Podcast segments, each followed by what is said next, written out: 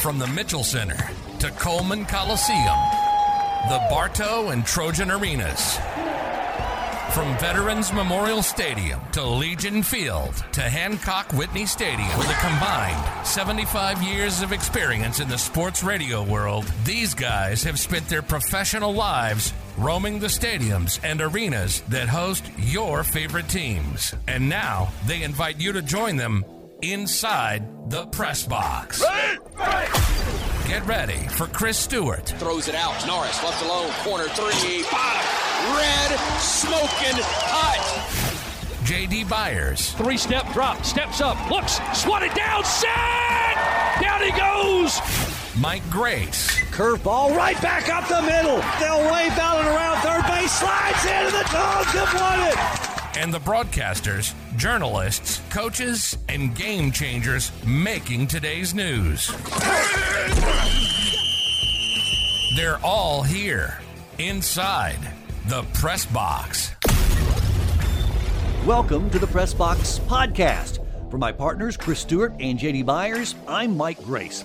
What you're about to hear is just a slice of our Press Box radio show, heard on great stations across Alabama and online 24 7 at PressBoxRadio.com.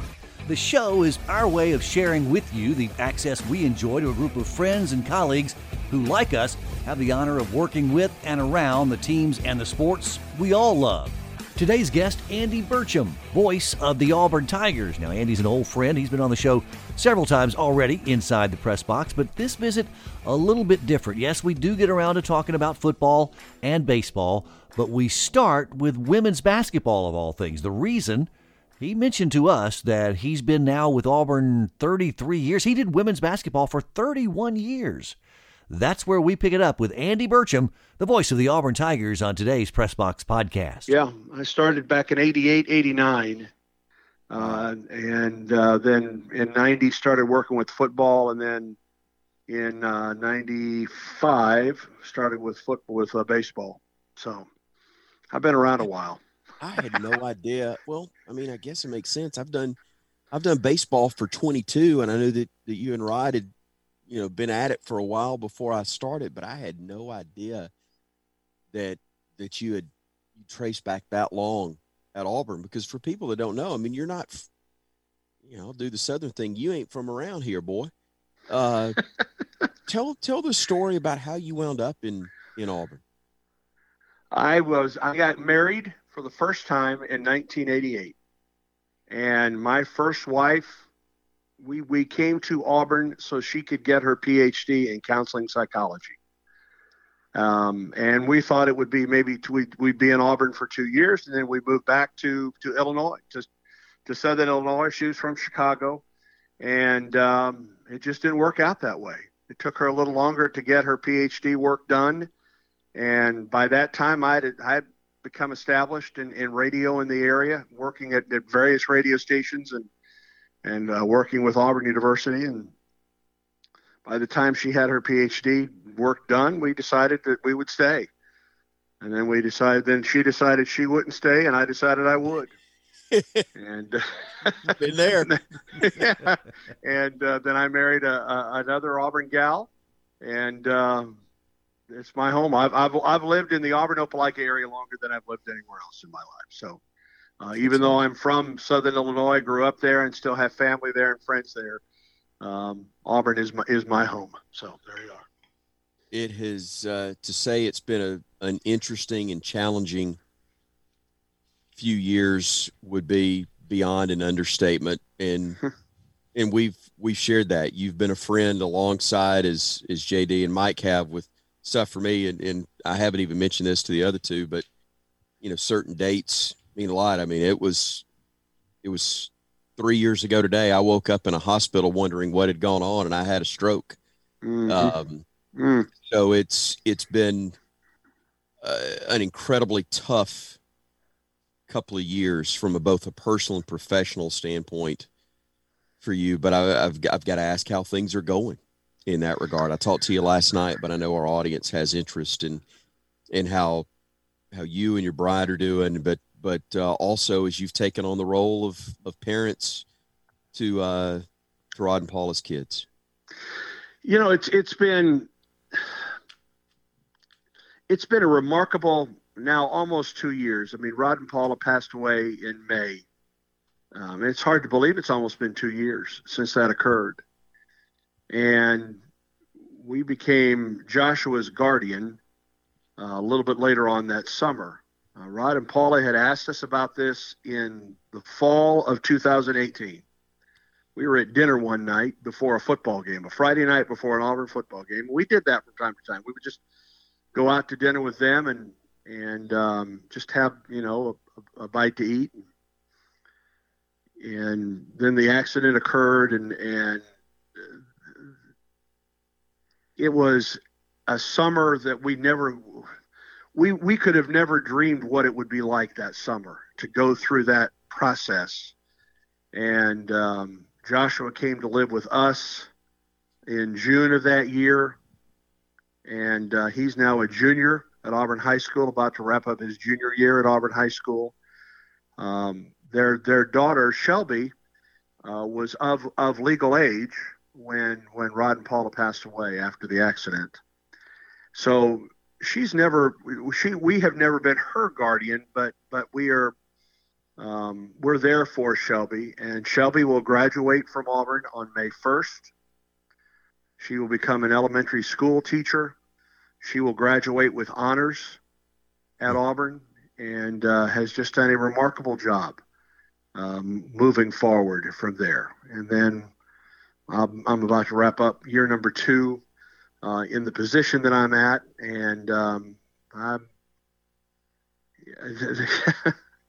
this has been kind of a trying year for, for Auburn athletics. It's been a tough year for the Tigers but um, I, I couldn't imagine being anywhere than I am right now. It's it, and and to work with with folks like Brad Law and and Ben Harling and, and all the folks with our, our network crew and Stan and Ronnie and Jason and Sonny Smith and, and that group. It's uh it's a great group to work with and, and, and I know JD you would say the same with the folks down in South Alabama and, and Chris you would say the same thing for the, the folks here at uh, in, in Tuscaloosa. So um, it, it, it's been a remarkable couple of years. And you just keep moving forward. And, you, you know, you add the COVID to all of this, and we've all gone through this. And we've all um, seen people that have gone through some very tough times. And we've, we've lost friends um, during this COVID couple years.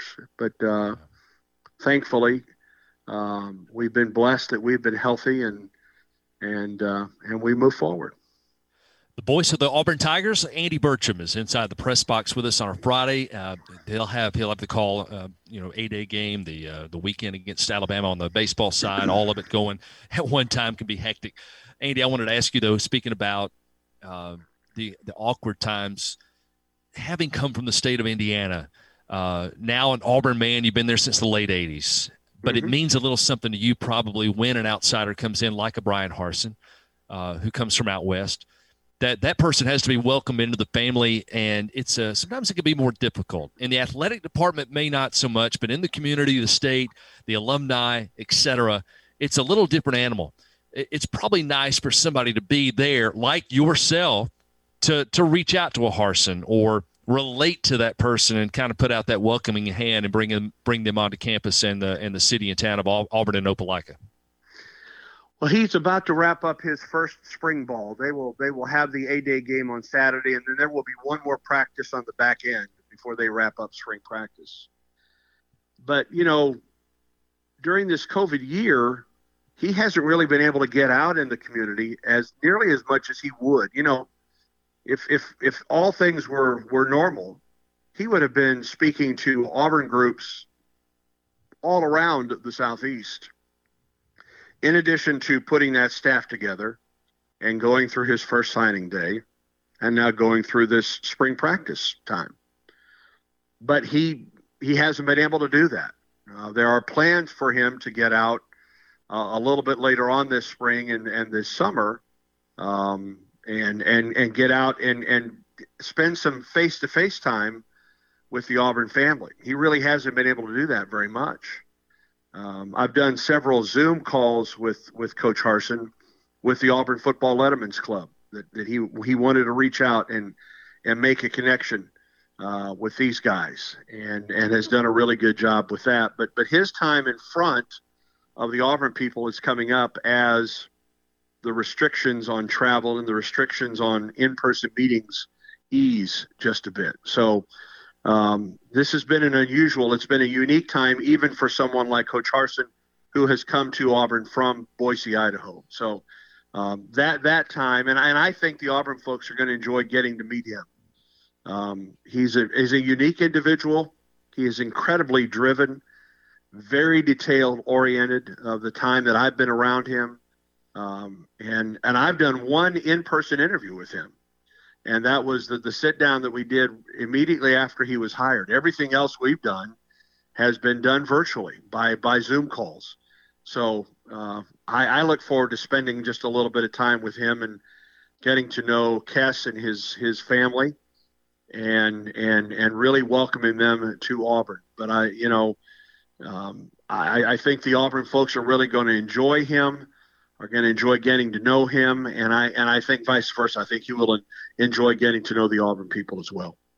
We'll wrap it up quick with you here, and but I do want to bring it back to baseball as we do. I'm not asking you to be an apologist for a one in twelve record, but for people that haven't followed, they don't understand what you and I were talking about last night just before you left the booth.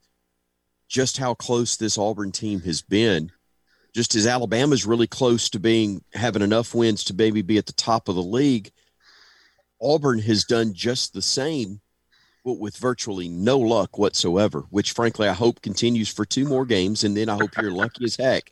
But but kind of put in perspective where it's been and why you're sitting there at one and twelve right now in the league. Uh, I, I thought about sending you a text this weekend uh, before we got here, Chris, that said, "I really don't like you this weekend, but I can't wait to see you." I understand, but but I didn't. But it, I understand your sentiment.